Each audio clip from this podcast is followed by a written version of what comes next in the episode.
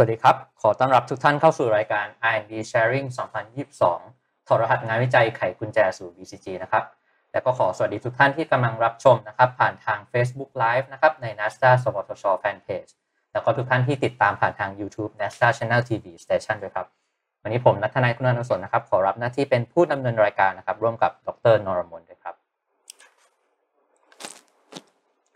สวัสดีค่ะ ดิฉันนรมนอินทรานนท์นะคะ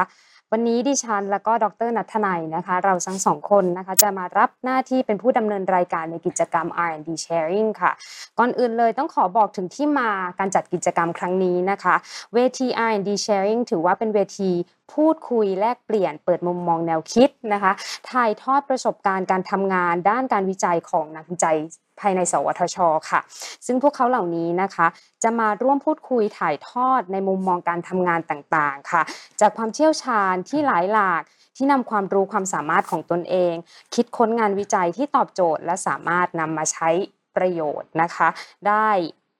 สู่การใช้งานได้จริงนะคะ แล้วก็ในทุกภาคส่วนด้วยค่ะ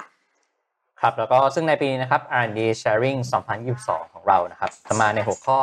ถอดรหัสงานวิจัยไขกุญแจสู่ BCG นะครับซึ่งหลาย ๆ ท่านเนี่ยน่าจะทราบอย่างไรว่า BCG เนี่ยถือเป็นวาระแห่งชาติเลยทีเดียวนะครับ แล้วก็เป็นวาระที่เหล่านักวิจัยนะครับจากหน่วยงานต่าง ๆ ครับร่วมมือกันทำงานเพื่อพัฒนาเศรษฐกิจใหม่ ๆ นะครับ รวมถึงสร้างความสามารถในการพึ่งพาตนเองนะครับ สร้างภูมิคุ้มกันนะครับ เพื่อให้เราสามารถฟื้นตัวได้อย่างรวดเร็วนะครับ โดยอาศัยกลไกทางวิทยาศาสตร์ เทคโนโลยีใหม่ ๆ แล้วก็นวัตกรรมนะครับ ซึ่งเป็นพลังขับเคลื่อนในทุกมิตินะครับรวมถึงนำไปสู่การมีระบบเศรษฐกิจที่แข็งแกร่งนะครับ แล้วก็ปรับตัวได้อย่างรวดเร็วนะครับ ภายใต้คอนเซปต์ทำน้อยแต่ได้มากนะครับใช่แล้วค่ะสำหรับในปีนี้นะคะ ทุกท่านที่รับชมนะคะ จะได้พบกับนักวิจัยทั้งหมด 11 ท่านด้วยกันนะคะ ที่จะมาร่วมถอดรหัสงานวิจัยไขกุญแจสู่ BCG ค่ะ แล้วก็เรานะคะจะจัดขึ้นตลอดทั้งเดือนกรกฎาคมและเดือนสิงหาคมนะคะ สัปดาห์ละ 2 ครั้งค่ะเวลาประมาณ 10นาฬิกาถึง 10นาฬิกา40 นาทีนะคะผ่านทาง Facebook Fanpage NASDA สวทชนะคะแล้วก็ทาง YouTube ค่ะ NSTDA Channel TV Station ค่ะ และถ้าหากท่านใดพลาดนะคะ ก็สามารถที่จะรับชมย้อนหลังได้นะคะ ผ่านทาง YouTube NASDA Channel และ NASDA Podcast นะคะ ในแอปพลิเคชัน Spotify ค่ะ ดิฉันนะคะอยากจะให้ทุกคนนะคะ ช่วยกดไลค์กดแชร์นะคะ เพื่อเป็นกำลังใจให้กับพวกเราทุกคนค่ะ ครับก็อย่าลืมติดตามแล้วก็กดไลค์กดแชร์ด้วยนะครับ และสำหรับวันนี้นะครับหัวข้อที่เราจะมาพูดคุยกันนะครับ จะเป็นเรื่องราวของการใช้ประโยชน์จาก Big Data นะครับในหลากหลายมิติ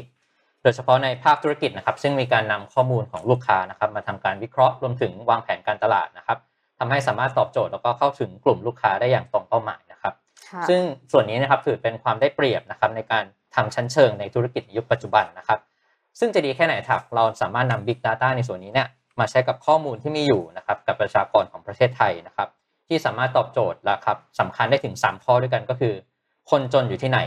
คนจนมีปัญหาอะไรนะครับ แล้วก็จะสามารถแก้ปัญหาตรงนี้ได้อย่างไรนะครับ ซึ่งการนำข้อมูลมาวิเคราะห์แล้วก็วางแผนการเนี่ยจะช่วยให้เกิดนะครับความช่วยเหลือนะครับรวมถึงการแก้ปัญหาความยากจนของประชากรได้อย่างตรงเป้านะครับ ซึ่งวันนี้นะครับเราจะมาพูดคุยถึงการนำ Big Data นะครับไปใช้ประโยชน์ให้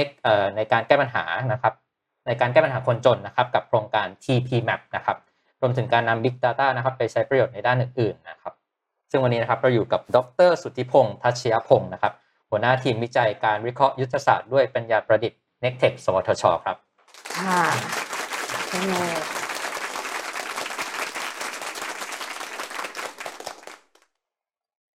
ครับ สวัสดีครับสวัสดีครับ สวัสดีค่ะ ดร สุทธิพงศ์นะคะ ขออนุญาตเรียกพี่โปงดรปงนะคะ ค่ะ ขอเริ่มที่คำถามแรกเลยคำถามแรกค่ะ ช่วยเล่าถึงโครงการ TP Map TP Map แปลว่าอะไรด้วย ครับ TP Map นะครับ ย่อมาจาก Thai People Map and Analytics Platform นะฮะชื่อไทยคือระบบบริหารจัดการข้อมูลการพัฒนาคนแบบชี้เป้านะฮะ เป็นระบบที่เราเนี่ยช่วยทำให้กับทางสภาพัฒน์นะฮะนำไปใช้ในการชี้เป้าเรื่องความยากจนนะฮะก็เราทำตั้งแต่ปี 2560 แล้วนะฮะที่มาก็คือว่ารัฐบาลเนี่ยเห็นความสำคัญของ Big Data นะฮะโดยตั้งคณะทำงาน Big Data ขึ้นมา แล้วก็มอบหมายทางภาพัฒน์กับ n e c t e c h เนี่ยทำขึ้นมาเพื่อชี้เป้าคนจนนะครับแล้วก็เก็บ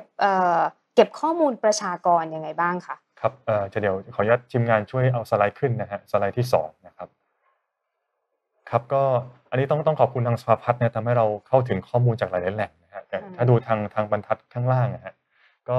จะมีข้อมูลจากกรมการพัฒนาชุมชนกระทรวงมหาดไทยนะฮะข้อมูลเอ่อบัตรสวัสดิการแห่งรัฐจากกระทรวงการคลังนะค่ะฮะมีข้อมูลเบี้ยยังชีพจากกรมส่งเสริมการปกครองท้องถิ่นนะฮะค่ะมีข้อมูลสิทธิรักษาพยาบาลจากสปสชนะฮะค่ะ ข้อมูลผู้พิการจากกระทรวงพัฒนาสังคมและความมั่นคงของมนุษย์นะฮะแล้วก็จากหลาย ๆ ที่นะครับ ก็เอามารวม ๆ กันนะครับ ก็คือด้านล่างทั้งหมดด้านล่างเลยใช่เป็นครับเป็น Data ที่เราได้รับมา ใช่แล้วครับถูกไหมคะโอเคแล้วก็เอ่อเกิดปัญหาอุปสรรคอะไรบ้างคะในการเออจริงความๆถ้าท้าถ้าทายพูดถึงพูดถึงเอ่อเป็นเป็นความท้าทายดีกว่านะฮะค่ะความท้าทายของ Big Data เนี่ยส่วนใหญ่ที่เราเจอเนี่ยจะมี 2 เรื่องค่ะ เอ่อเรื่องแรกนะฮะก็คือการได้มาซึ่งข้อมูลเนี่ยแล้วก็การนำมาใช้ เพราะว่าคือแต่ละที่เนี่ยเก็บข้อมูลมันมีประโยชน์นะครับ แต่ว่าที่ท้าทายคือด้วยจุดประสงค์ที่ต่างกันนะฮะอย่างเช่นเอ่อกรมการชนเนี่ยจะเก็บเป็นครัวเรือนใช่ไหมฮะแต่อย่างบัตรสวัสดิการแห่งรัฐเก็บเป็นคนอย่างเงี้ยเราต้องเอามาปรับเอามาทำอินทิเกรชันก่อนค่ะนะฮะถึงจะมาใช้ได้นะครับดังนั้นเราก็ต้องมาทำเอ่ออย่างที่เห็นในในสไลด์มาทำ analytics นะฮะเพื่อเ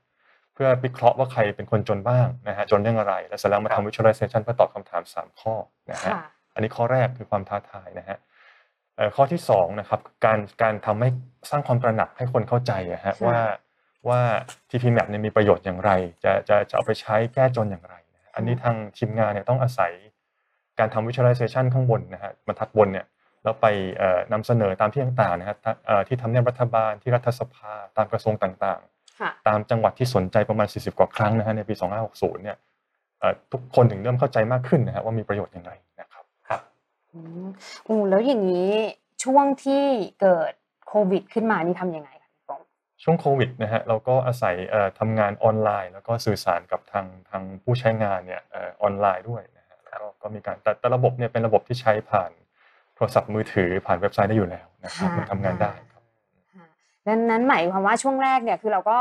เอ่อจัดเก็บ Data collect data มาทั้งหมด แล้วเราก็ค่อย analyze data ที่เรามีอยู่ จนทำไปถึง visualize ใช่แล้วตอนนี้เราไปถึงขั้นที่เราได้ลงไปพื้นที่ใช่แล้วครับด้วยคือคือเราเราลงพื้นที่เนี่ยตั้งแต่ปี 2561นะฮะค่ะเพื่อเพื่อสื่อสารกับทางจังหวัดต่างๆนะครับ แล้วก็มีการใช้งานมาเรื่อยๆนะจนถึงปัจจุบันนะครับค่ะก็เรียกได้ว่าเป็นความเรียกว่าความท้าทาย ในครับส่วนของการเก็บใช่ข้อมูลต่างใช่ครับๆแต่ท้าทายส่วนส่วนนี้ไม่พอยังมีท้าทายในส่วนว่าเราจะสร้างความตระหนักให้กับคนในพื้นที่ชุมชนอย่างไรใช่ค่ะครับใช่ไหมครับครับ ซึ่งก็ทำมาตั้งแต่ปี 2560 2561 แล้วใช่ครับก็จริง ๆ ก็เรียกได้ว่าประมาณ 4 ประมาณ4ถึง5ปีเนาะที่เราได้ทำในส่วนครันี้บมา แต่ก็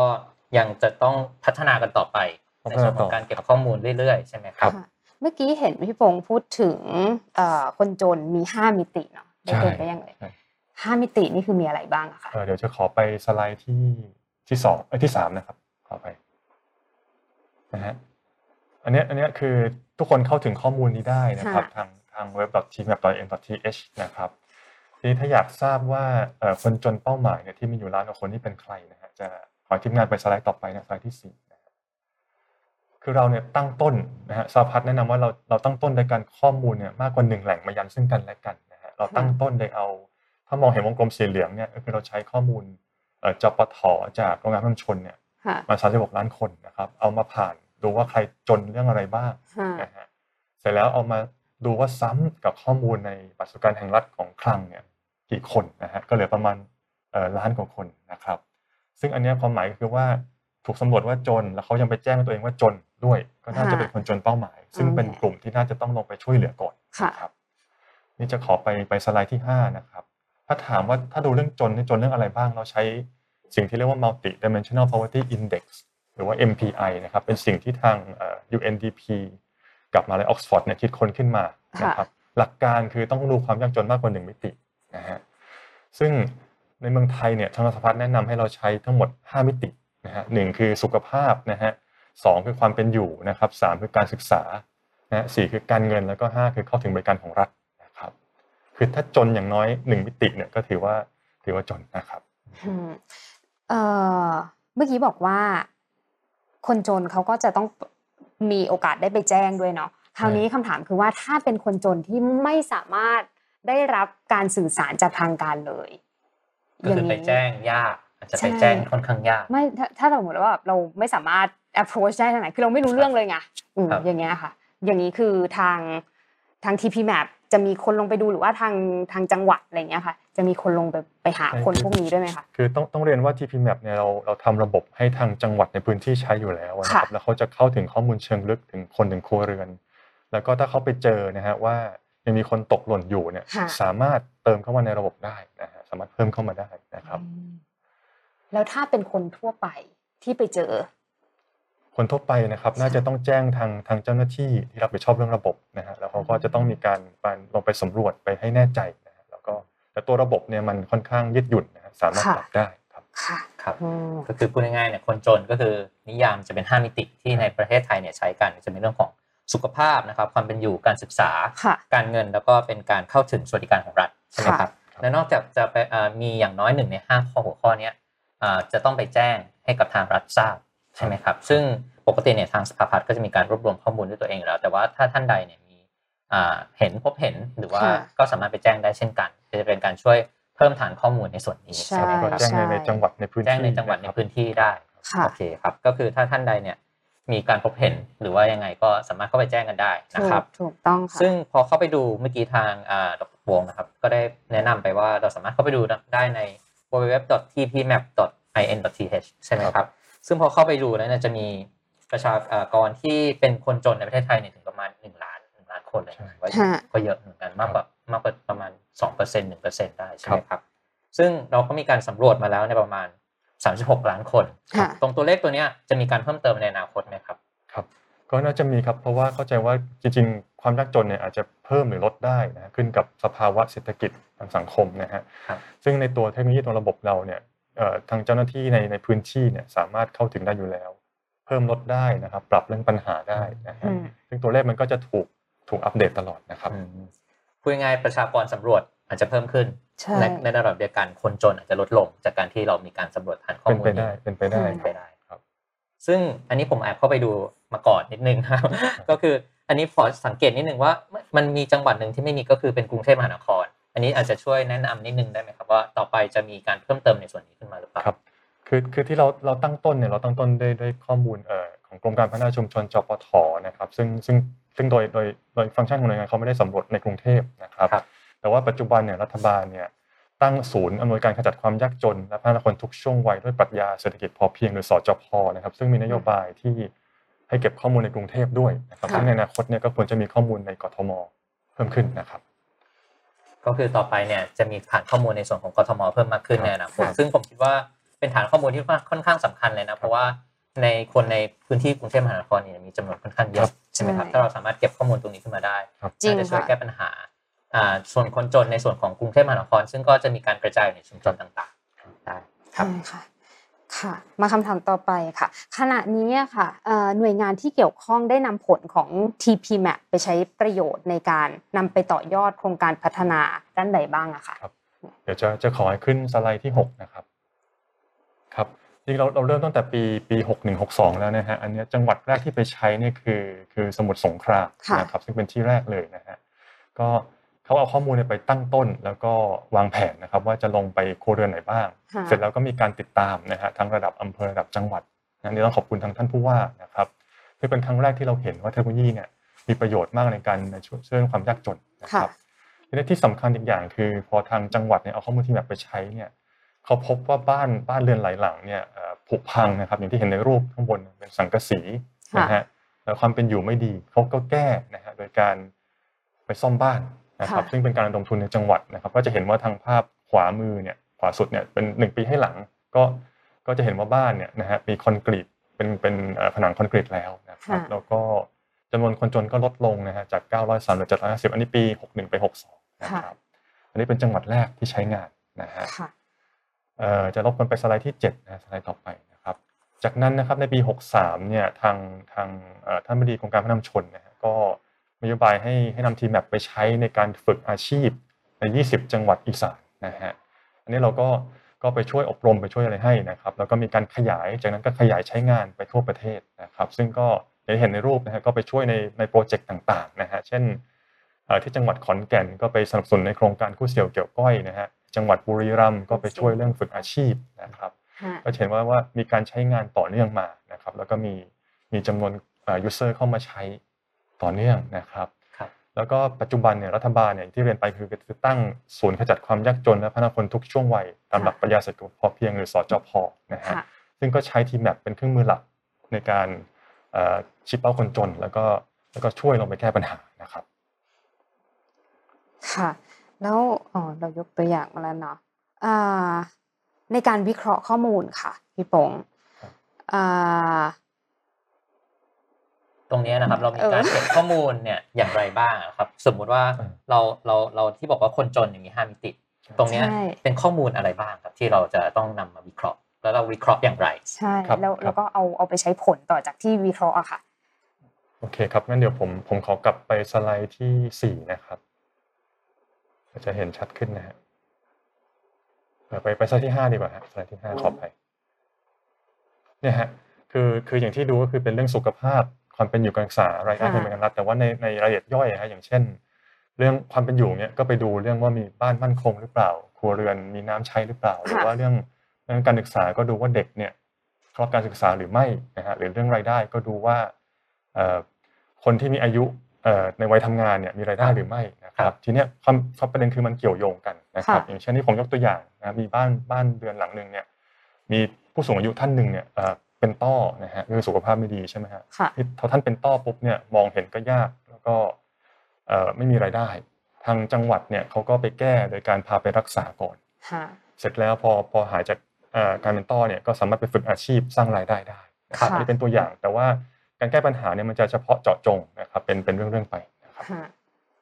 ซึ่งก็พูดง่าย ๆ ว่าเราเก็บข้อมูลข้อมูลค่อนข้างเยอะเลย แต่ว่าใช่มันก็จะมีความเกี่ยวโยงกันในแต่ละ ภาคส่วนข้อมูลอยู่แล้วใช่ใช่ไหมครับครับแล้วก็นำมาวิเคราะห์ ซึ่งการวิเคราะห์ตรงเนี้ยเมื่อกี้ทางดรโป้งได้ให้ข้อมูลว่าเป็นหลักของสากลเลย มันครับเป็นหลักของ UN เลยใช่ไหมครับอันนี้ครับไม่ว่าจะประเทศไหนในแต่ละประเทศเนี่ยจะใช้หลักการนี้เหมือนกันไหมครับหใช่รือว่าจะมีใช่แตกต่างกันบ้างน้อยอย่างไรตั้งต้นเหมือนกันนะครับ แต่ว่ามิติใน MPI อาจจะไม่เหมือนกัน คืออืมคือครับ MPI เนี่ยค่อนข้างยืดหยุ่น แล้วก็ใช้ใช้ตามสภาพพื้นที่ได้นะครับครับแต่ของเราเนี่ยสภาพแนะนำไม่ใช้ห้ามิติอย่างที่เรียนไปนะครับ ครับ ก็คือว่าพูดง่ายๆเราเราเราเราใช้หลักการสากล แต่ว่ามีการนำมาวิเคราะห์ให้เหมาะกับเหมาะกับอ่าเมืองไทยภาคส่วนของประเทศไทยมากยิ่งขึ้นอืมนะครับซึ่งเมื่อกี้ทางดรโปงก็ได้กล่าวไปว่ามีการนำมาใช้ในจังหวัดหลาย ๆ จังหวัดเลยอย่างเช่น ทางสมุทรสงครามน่าจะเป็นจังหวัดแรกครับใช่ไหมครับที่มีการนำมาใช้ พอหลังจากที่ใช้เนี่ยไม่ทราบว่ามีผลการทดอ่ามีผลการใช้งานเนี่ยทำให้ลดจำนวนคนยากจนได้อย่างไรบ้างครับครับ ก็งั้นเดี๋ยวกลับกลับไปสไลด์อีกสไลด์หนึ่งนะฮะสไลด์ที่ที่ที่เจ็ดนะฮะ เนี่ยครับ ก็จะเห็นว่าคือจำนวนคนจนคือจำนวนคนจนเนี่ยเอ่อบางปีลดลงนะครับ แต่แต่ว่าบางปีก็ยังเพิ่มขึ้นแต่ว่าครับประเด็นคือเนี่ยฮะคือเขาเขาสามารถเข้าไปช่วยให้มันเจาะจงมากขึ้นนะครับ แล้วก็อย่างที่ผมเรียนเอ่อเมื่อสักครู่ก็คืออย่างที่สมุทรสงครามอย่างเงี้ยเอ่อบ้านหลายหลังก็ได้รับการพัฒนานะครับและการฝึกอาชีพนะฮะหรือว่าที่จังหวัดอีสาน20 จังหวัดเนี่ยก็มีตัวเลขชัดเจนนะครับว่ากี่ครัวเรือนได้รับการฝึกอาชีพนะครับ แล้วก็สามารถเอ่อ สร้างรายได้ได้นะครับค่ะครับครับ ซึ่งซึ่งลดลงไหมครับ คนจนหลังจากใช้ขึ้นกับขึ้นกับแต่ละปีขึ้นกับแต่ละคือปีคืออย่างอย่างอย่างเอ่อบางบางปีเนี่ยหกหนึ่งถึงหกสองก็ลดลงนะครับ แต่ว่าเราพบว่าจากหกสี่เป็นหกห้าเนี่ยเพิ่มขึ้น แต่มันก็อาจจะเป็นเออเรื่องของว่าเป็นเรื่องของเศรษฐกิจในภาพรวมของประเทเป็ศนไปได้ด้วยเป็นไปแล้วก็ได้มีโควิดขึ้นมาใช่ครับอาจจะเป็นเรื่องของส่วนนั้นแต่ว่าคิดว่าการนำข้อมูลมาวิเคราะห์ในส่วนนี้น่าจะช่วยทำให้สามารถลดคนจนได้ หรือว่าอย่างน้อยเนี่ยเราจะรู้ได้ว่าชุมชนไหนมีคนจนใช่ไหมครับครับซึ่ง เมื่อกี้ทางดรโปงก็ได้เอ่อช่วยเล่าให้เราให้เราได้ฟังกันว่า ส่วนใหญ่เนี่ยจะเป็นรัฐบาลก็คือเป็นหน่วยงานของรัฐบาลที่นำข้อมูลในส่วนนี้ไปใช้ครับใช่ไหมครับอันนี้ไม่ทราบว่านอกจากหน่วยงานของรัฐบาลเนี่ยไม่ว่าจะเป็นภาคเอกชนก็ตาม หรือว่าเป็นประชาชนก็ตามเนี่ย เราจะใช้ข้อมูลในส่วนนี้ให้เกิดประโยชน์ได้อย่างไรบ้างคือข้อมูลก็จะมีสองส่วนนะครับข้อมูลที่ที่ทุกคนเข้าถึงได้เนี่ยคือข้อมูล Open ที่ผ่านทาง www.ttmap.in.th นะฮะเอ่อตรงเนี้ยทุกคนเข้าถึงได้อยู่แล้วนะครับ แล้วก็เดี๋ยวอาจจะขออนุญาตไปสไลด์ที่สามอีกทีนะครับ ขึ้นอีกทีนะฮะเนี่ยครับก็คือเข้าถึงได้เลยนะ ตรงเนี้ยจริงๆก็คือลงลึกถึงดับหมู่บ้านเลยทั่วประเทศนะครับค่ะงั้นทุกคนเนี่ยเข้าถึงได้อยู่แล้วนะฮะแล้วพอดีมี QR code ด้วยนะสแกนได้เลยด้านขวานะครับ ก็ก็เลือกได้เลยว่าจะจะอยากรู้จังหวัดไหนตำบลไหนอำเภอไหนนะคือเราสามารถเข้าไปดูได้เลยว่าใช่อันนี้อันนี้อาจจะแบ่งที่สไลด์ที่โชว์เนี่ยจะแบ่งเป็นจังหวัด แต่ในจริง ๆ ในเว็บไซต์เนี่ยจะมีเป็นแมปให้เลยไหมครับว่าลงไปชุมเลยชนตรงนี้ อาจจะถึงระดับตำบลเลยทีเดียวระดับหมู่บ้านเลยใช่ใช่ไหมใช่ครับว่าตรงไหนที่อาจจะเป็นบ้านข้างเรือนเคียงที่อยู่ที่เราไม่ทราบมาก่อนก็ได้ใช่ไหมครับ ซึ่งอ่าพอรัฐบาลรู้รัฐบาลก็จะนำนโยบายส่วนนี้ไปพัฒนา อันนี้ถูกต้องไหมครับใช่เป็นว่าเป็นข้อมูลตั้งต้นเหมือนกับรัฐบาลเป็นการเป็นการชี้เป้า ให้รัฐบาลได้ทราบว่าชุมชนไหนมีปัญหาครับความยากจน ก็จะได้เข้าไปแก้ตรงนั้นให้ครับตรงจุดใช่ไหมครับแล้วถ้าอย่างประชาชนที่อยู่ในละแวกนั้นเนี่ยเขาอยากจะทำการช่วยเหลือเนี่ยสามารถนำข้อมูลตรงนี้ไป ใช้งานได้อะไรบ้างคือคือถ้าเป็นข้อมูลที่ลึกกว่านั้นนะฮะที่เป็นครัวเรือนกับคนเนี่ยจะเป็นทางจังหวัดเจ้าหน้าที่ในจังหวัดท่านผู้ว่าเอ่อท่านนายอำเภอนะฮะเอ่อสจพในพื้นที่เนี่ยจะเข้าถึงได้นะครับค่ะก็ก็สามารถเอ่อคุยกันในจังหวัดในพื้นที่ได้นะครับซึ่งบางทีอาจจะเรียกว่าอ่านโยบายบางทีอาจจะออกมาช้าหน่อย แต่ถ้าเกิดเป็นชุมชนเนี่ยเราสามารถเหมือนกับช่วยกันตั้งกองทุนอะไรใช่แล้วก็สามารถเข้าถึงได้ง่ายครับ ก็สามารถเหมือนกับช่วยชุมชนกันเองภายในชุมใช่ชนครับได้ถ้าถ้าชุมชนช่วยเหลือกันเองได้ก็ก็ยิ่งดีครับก็จะยิ่งดีขึ้นครับเพราะฉะนั้นผู้ที่ใช้งานอะหลักๆ เราอาจจะเป็นภาครัฐบาลค่ะแต่ประชาชนเนี่ยสามารถเข้าไปดูได้เช่นกันใช่คไหมรับครับข้อมูลเปิดมีอยู่แล้วนะครับทางอันนี้ทางเว็บสอบไซต์ถามเพิ่มเติมนิดนึงว่า แล้วอย่างเงี้ยเราจะสามารถเหมือนอ่ามันจะเป็นเรื่องของการอ่าเข้าถึงข้อมูลที่เชิงลึกเกินไป อย่างเช่น เราจะรู้ไหมครับว่าใครเป็นคนจน รู้ถึงชื่ออะไรอย่างนี้ไหมครับ หรือว่ารู้แค่ว่าอยู่ตรงไหนเออ ถ้าเป็นข้อมูลเปิดจะเห็นเฉพาะพื้นที่ครับเฉพาะว่าพื้นที่ตำบลนี้หมู่บ้านนี้เนี่ยมีคนจนกี่คนมิติไหนบ้างนะครับ ซึ่งก็ไม่ได้เป็นการละเมิดข้อมูลของอ่า PDPA ผิดผิดผิดผิดระเบียบอะไรคใช่รับไหมคเรารับก็ระวังอยู่ครับครับผมครับ ก็พูดง่ายๆเนี่ยอ่าหลักๆ เนี่ย ผู้ใช้งานจะเป็นภาครัฐที่จะชี้เป้าเลยว่า ใครจะแก้ปัญหาตรงไหนครับแต่ชุมชนประชาชนก็สามารถนำข้อมูลตรงนี้ไปใช้ได้ให้เกิดประโยชน์ได้เช่นกันนะครับใช่ซึ่งค่ะก็มีทั้งระดับจังหวัด สมุทรสงครามเป็นจังหวัดแรกเนาะที่ทางดรโปงได้กล่าวไปครับต่อไปก็เป็นระดับภูมิภาคก็ได้มีการเพิ่มเติมในส่วนนี้เข้ามาใช่แล้วก็มีการจัดตั้งศูนย์ขจัดความยากจน อันนี้เป็นครับเหมือนกับ เรียกว่าศูนย์รวมที่จะแก้ปัญหาในส่วนนี้โดยเฉพาะใช่ไหมครับครับ แล้วต่อไปในอนาคตนะครับมีแผนที่จะเพิ่มหรือว่าโครงการใหม่ ๆ หรือว่ามีจังหวัดไหนที่มีการนำไปใช้เป็นตัวอย่างพอจะมีตัวออ๋อย่างไหมคือรับคือถ้า ก็คือตอนนี้ TP Map เนี่ยเป็นเป็นเครื่องมือหลักให้ทางสจพนะฮะศูนย์จัดความยากจนใช้อยู่แล้วนะฮะค่ะก็โดยโดยความหวังของเราเนี่ยหวังว่าน่าจะมีการบูรณาการการแก้กันมากขึ้นนะครับ แล้วก็ก็ช่วยให้ให้คนจนเนี่ยพ้นความยากจนได้นะครับ ครับก็คือพูดง่ายๆ เนี่ยเราจะขยายไปเรื่อยครับๆแล้วก็เก็บข้อมูลเพิ่มเติมไปเรื่อยๆใช่เพื่อที่จะทำให้ฐานข้อมูลใหญ่ยิ่งขึ้น แล้วก็อ่าอาจจะไปอาจจะเน้นไปที่ศูนย์ขจัดความยากจนเพราะเราตั้งศูนย์นี้ขึ้นมาเพื่อที่จะครับ มุ่งมุ่งเน้นในการใช้ข้อมูลตรงนี้ให้เกิดประโยชน์สูงสุดใช่ไหมครับครับทีนี้ผมกับมีคำถามมาจากอ่าในห้องส่งเในห้องส่งนะคะนะครับ ก็คือเรื่องของมิติความยากจน 5 มิติเนี่ยอ่าทางดรโปงได้กล่าวไป ก็คือจะมีเรื่องของรายได้ การศึกษาสุขภาพการเข้าถึงใช่ไหมครับ อย่างเช่นรายได้เนี่ยมันมีการแบ่งไหมครับว่า ต้องเป็นรายได้เท่าไหร่ ถึงจะเป็นคนจนครับ ก็จะมีจะมีเกณฑ์อยู่ครับจะมีก็หเกนึ่ณงฑ์อยู่หนึ่งแสนบาทต่อคนต่อปีนะฮะถ้าต่ำกว่าอืมก็ก็ถือว่าถือว่ายากจนนะครับอืมค่ะก็คือถ้าเกิดถ้าเกิดว่าอืมใครก็ตามที่มีรายได้ต่ำกว่าแสนครับก็จะเป็นถือว่าครับมีมีอ่าเป็นเป็นเข้าเข้าข่ายของแคตตาล็อนี้แล้ครัวบใช่ไหมครับ และการศึกษานะครับ การศึกษานี่มันบ่งบอกยังไงบ้างครับเราต้องเรียนจบถึงชั้นไหนหรือว่ายังไงครับคือถึงการจะเรียการว่ศึกษาน้อยการศึกษาจะดูจะดูเอ่อหลายเรื่องนะครับ ก็อย่างละอย่างเช่นเอ่อเด็ก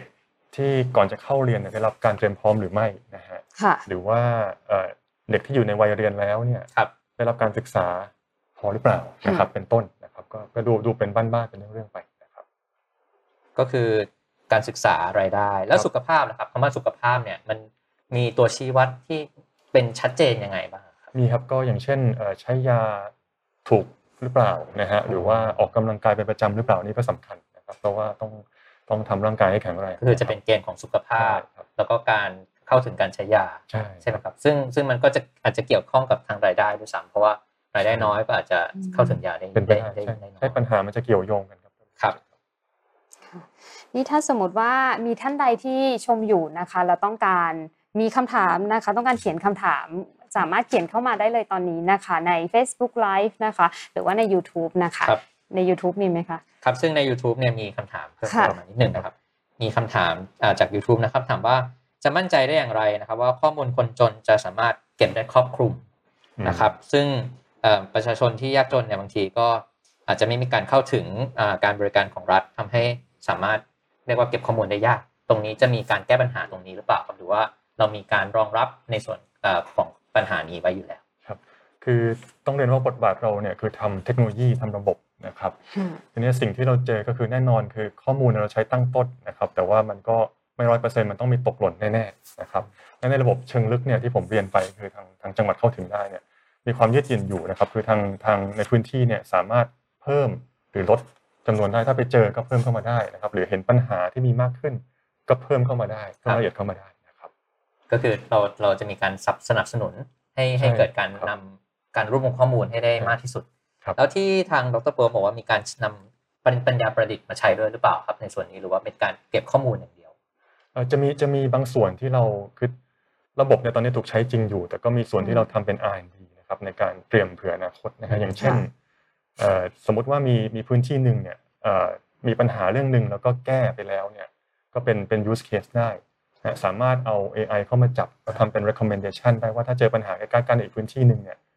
จะต้องทำอย่างไร นะครับนี่เป็นต้นนะครับก็คือเรามีการรวบรวมข้อมูล ทีนี้พอเรามีการอ่านำข้อมูลนี้ไปใช้ แล้วประสบความสำเร็จจริง ๆ ก็ถือเป็นการให้ AI ได้ประดิษฐ์ปัญญาประดิษฐ์ได้เรียนรู้ใช่ใช่ไหมครับใช่ว่าอืมมีความสำเร็จในส่วนนี้ แล้วถ้าเกิดเราจะนำไป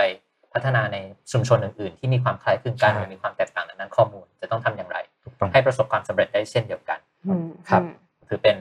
เรียกว่ารวบรวมข้อมูลก็ยากแล้วเนาะ แต่จะต้องมีการวิเคราะห์ข้อมูลครับให้เก็บให้ละเอียดมากครับยิ่งขึ้น ก็ถือเป็นความท้าทายในส่วนหครันึบงครับ ก็ท่านใดมีคำถามจากทาง Facebook นะครับ หรือทาง YouTube เพิ่มเติม ก็สามารถนำมาใช้ได้นะครับอ๋อจาก YouTube นะครับมีคำถามเพิ่มเติมมาเพิ่มเติมดังนิดนึงนะครับ ก็คือหน่วยงานไหนบ้างที่ควรใช้ระบบนี้ มีพอมีคำตอบไหมครับมี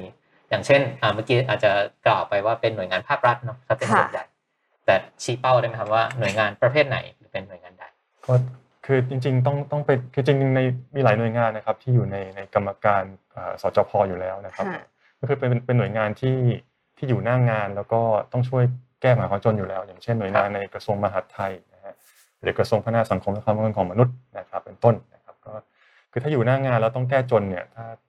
มามาใช้ทีมแบบได้เนี่ยก็จะช่วยได้เยอะนะครับ ก็คือเป็นหน่วยงานที่อาจจะดูเป็นภาครัฐเองของความยากจนเป็นครัภาบครัฐครับส่วนใหญ่ครับ ทีนี้ภาคส่วนเอกชนมีไหมครับ มีหน่วยงานที่คือคือในการที่ผมเรียนไปคือมีการตั้งสจพขึ้นมาครับนี่ในพื้นที่เนี่ยสจในจังหวัดเนี่ยก็ขึ้นกับกับท่านผู้ว่านะครับ แล้วก็ในส่วนราชการว่าจะเชิญภาคเอกชนเข้ามาร่วมกันก็ได้ คือแต่ละพื้นที่เนี่ยเขาก็มีบริบทของเขาใช่ไหมฮะค่ะมีความเข้มแข็งไม่เหมือนกันนะครับค่ะดังนั้นเขาสามารถ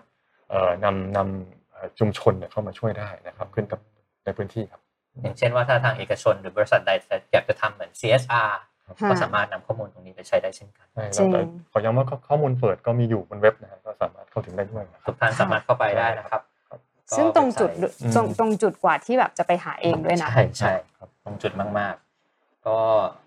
เรียกว่าคนจนนิยามห้ามิติครับค่ะรวมถึงอ่าในที่พี่แมปก็จะมีการนิยามคนจนไว้ในเว็บไซต์อยู่แล้วนะครับครับมีการเก็บรวบรวมข้อมูลนะครับ ซึ่งข้อมูลก็เก็บได้หลายมิติหลากหลายคมิรับติทำให้เราสามารถวิเคราะห์ข้อมูล ว่าใครเป็นคนจนได้ครับค่ะคนจนต้องไปลงทะเบียนแล้วมันก็มีการนำข้อมูลส่วนเนี้ยมาใช้ประโยชน์ให้เกิดมากที่สุดทั้งในส่วนของจังหวัดภูมิภาครวมถึงในระดับประเทศ ที่มีการจัดตั้งศูนย์ขจัดความยากจนขึ้นมาแล้วค่ะนะครับตอนนี้เราก็พูดถึง TP Map ไปเยอะมากเลยเนาะใช่แล้วขออนุญาตถามถึงโครงการอื่นที่พี่บงดูแลนะคะอ๋อครับมีโครงการอย่างอื่นอีกไหมคะ ครับก็ จริงๆมีมีอีกหลายโครงการนะครับ ก็จริงๆทางทีมวิจัยเราเนี่ยรับรับโครงการค่อนข้างเป็นโครงการขนาดใหญ่ค่ะเราเรามาจากรัฐหลายโครงการนะครับ ก็โครงการแรกก็เป็นโครงการชื่อ Immense นะฮะเป็นโครงการที่เราทำให้สภาพัฒน์เหมือนกันเป็นค่ะการช่วยในการขับเคลื่อนยุทธศาสตร์ชาติรูปประเทศ ก็มีโครงการของภาครัฐประมาณ 2 0 0แสนกว่ากว่าโครงการข้างในในฐานข้อมูลนะครับอีกโครงการหนึ่งก็ทางสำนักงานส่งเสริมวิสาหกิจขนาดกลางขนาดย่อมก็มาให้เราช่วยทำระบบ SME GP นะครับที่ไปค่ะสนับสนุนให้ SME เนี่ยเข้าถึงเอ่อ การจัดซื้อจัดจ้างภาครัฐค่ะนะครับมีอีกระบบที่ทำให้สำนักงานสถิติแห่งชาติเอ่อ Register Based Census นะครับซึ่งเป็นการศึกษาเรื่องการสำรวจสำรวจประชากรแบบใหม่ ไม่ต้องลงพื้นที่นะครับ แล้วก็มีโครงการเรื่อง Open Data นะอันนี้ดรมารุตที่เป็นผอเอ่อ DSIRG ดูอยู่นะครับ ก็เป็นการสนับสนุนให้เกิด Open Data มากขึ้นนะครับนี่นี่เป็นตัวอย่างนะครับ ก็มีโครงการที่เป็นเรียกว่า ใหญ่ๆ หลาย ๆ โครงการเลยนะที่อันอันนี้อันจริง ๆ แล้วอาจจะมีมากกว่านี้ครับแต่ค่ะโครงการที่เรียกว่าทางดรโปงได้ส่งมาอ่าได้ได้ได้กล่าวมาเมื่อสักครู่ครับจะเป็นโครงการครับที่ใหญ่ครับๆที่รวบรวมข้อมูลหลาย ๆ โครงการครับนะครับอย่างเช่นโครงการอ่า EMN EN SCR อันนี้ไม่แน่ใจอ่านชื่อถูกหรือเปล่าเป็นโครงการที่รวบรวมเหมือนกับข้อมูลของโครงการ เพื่อที่ทำให้ตอบโจทย์ยุทธศาสตร์ได้ใช่ไหมครับมีโครงการถึงสองแสนโครงการเลยเหรอครับอันนี้ครับครับโอ้ถือว่าค่อนข้างเยอะเลยนะครับแล้ว มีผลการดำเนินงานในส่วนนี้ครับว่าเออเราสามารถรวบรวมข้อมูลโครงการแล้วพัฒนาอย่างไรได้บ้างครับก็จริงๆการนี้สภาพัฒน์เนี่ยเป็นเป็นคนที่ขับเคลื่อนหลักนะฮะเราทำระบบสนับสนุนครับก็ในระบบนี้ก็จะมีการติดตามนะครับว่าว่าโครงการไหนเนี่ยถึงไหนแล้วนะครับแล้วก็ช่วยตอบโจทย์ยุทธศาสตร์ชาติรูปประเทศอย่างไรนะครับเหมือนกับว่าภาครัฐมีมีเรียกว่าอยากจะดูว่าโครงการไหนใกล้จะประสบความสำเร็จแล้วก็จะนำมาใช้งาน ก็สามารถนำข้อมูลส่วนนี้มาดูได้ใช่ไหมครับ แล้ว อย่างเช่นโครงการที่บอกว่าเป็นการนำพัฒนาในส่วนของการจัดซื้อจัดจ้างให้กับ SME ครับส่วนนี้ไม่ทราบว่ามีปัญหาอะไรมาก่อนหรือเปล่าคือต้องต้องเรียนว่าถ้าพูดถึงถึงฐานรากของประเทศเนี่ย SME ก็เป็นฐานรากที่สำคัญนะครับ ทีนี้ SME เนี่ยบางทีก็จะประสบความลำบากนะครับในการในการขายของนะครับที่รัฐบาลเนี่ยมีนโยบายออกมานะครับว่าอยากให้ SME เนี่ยเข้าถึงการจัดซื้อจัดจ้างภาครัฐมากขึ้น แต่ว่าต้องเป็น SME ที่ไปลงทะเบียนกับหน่วยงานที่ว่าสสวนะฮะทางสสวเนี่ยก็ให้ให้เราเนี่ยช่วยพัฒนาระบบ SME GP ให้ซึ่งตอนนี้ก็มี SME อยู่ประมาณแสนกว่ารายมาลงทะเบียนนะครับมีสินค้าอยู่หนึ่งล้านกว่ารายการนะครับก็คือเหมือนกับว่าถ้าภาครัฐอยากจะมีการจัดซื้อจัดจ้างจาก SME ก็สามารถเข้าไปดูในระบบนี้ได้ใช่ใช่ก็จะสามารถเห็นรายการของอุปกรณ์หรือว่าสินค้าต่างๆที่ทาง SME เนี่ยมี หรือว่าอยากจะมีการขายให้ทางภาครัฐใช่ไหมครับ ซึ่งก็เหมือนเป็นเรียกว่าวินวินทั้งคู่นะ SME สามารถขายให้ภาครัฐได้มีสินค้าอะไรอยากจะขาย ส่วนภาครัฐก็สามารถเข้าถึงข้อมูลของ SME ได้ง่ายขึ้นค่ะครับพอดีว่าเมื่อกี้เช็คใน Facebook นะคะ มีมีคุณอาทิตย์ละมูลปลั่งนะคะ ได้ถามคำถามมาค่ะ ขออนุญาตกลับไปเรื่อง TP Map นะพี่ปองเขาสอบถามมาว่า ข้อหนึ่งค่ะประโยชน์ของกลุ่มคนจนที่ TP Map ได้ข้อมูลขณะนี้นะคะพวกเขาจะได้รับการช่วยเหลือจากภาครัฐอย่างไรบ้าง แล้วก็ช่วยยกตัวอย่างได้หรือไม่นะคะเช่น สวัสดิการด้านสุขภาพเป็นต้นนะคะเอาข้อหนึ่งก่อนมีมีข้อหนึ่งข้อหนึ่งก่อนครับก็อันนี้ต้องต้องดูเป็นตัวอย่างเป็นเป็นรายๆนะครับเป็นครัวต้องขอบคุณสำหรับคำถามนะครับในผมยกตัวอย่างไปเลยนะครับ ก็อย่างอย่างมีบ้านหนึ่งเนี่ยในจังหวัดสมุทรสงครามเนี่ยก็มีมี คุณพี่ท่านหนึ่งเนี่ยท่านท่านไม่สบายนะครับ เป็นมะเร็งนะฮะแล้วก็ก็ขาดรายได้นะครับ ทางจังหวัดเนี่ยก็ไปช่วยนะฮะก็คือพาไปรักษาด้วยนะฮะสุขภาพแกก็ดีขึ้นเขาก็ไปช่วยสอนให้ปลูกมะระจริงๆสมุทรสงครามนี่ดินดีนะก็ปลูกมะระได้ลูกโตก็ไปขายเป็นรายได้มากขึ้นพอเรากลับไปดูย้อนหลังปีสองปีให้หลังเนี่ยท่านท่านพี่ท่านนี้ก็มีสุขภาพดีขึ้นนะครับ แล้วก็มีความเป็นอยู่ดีขึ้นนะครับงั้นข้อมูลเนี่ยมันค่อนข้างช่วยได้เยอะนะครับ ในการไปไปไปชี้เป้านะครับ ข้อ 2 ค่ะ การช่วยเหลือไปตลอดชีวิต หรือว่าเมื่อเขาไม่เข้าข่ายเกณฑ์คนจนแล้ว เราก็จะเอาเขาออกจากกลุ่มคนจน เป็นในลักษณะไหนคะอันนี้น่าจะขึ้นกับนโยบายของทางรัฐบาลก็แต่ละจังหวัดในสจพนะสจพพื้นที่ว่าใช่ก็ขึ้นกับว่าว่าเขาพิจารณาแล้วว่าโอเค กลุ่มคนนี้คนความยากจนหรือยังนะครับก็ก็สามารถไปปรับในระบบได้ครับ อันนี้ผมถามเพิ่มเติมนิดนึงครับคำว่า เข้าไปช่วยเหลือเนี่ย อย่างเช่น เรารู้ว่าคนนี้เป็นคนจนเนี่ย รัฐบาลเข้าไปช่วยเหลืออย่างเป็นรูปธรรมแบบไหนครับ อย่างเช่น ไปอ่าอย่างเช่นที่ทางดรพงศ์อาจจะมีการนำเสนอไปว่าเรามีการสร้างสร้างบ้าน หรือว่าอ่าครัวเรือนให้เขาเพิ่มเติม อย่างเช่นของเรื่องของรายได้นี่มีการสนับสนุนรายได้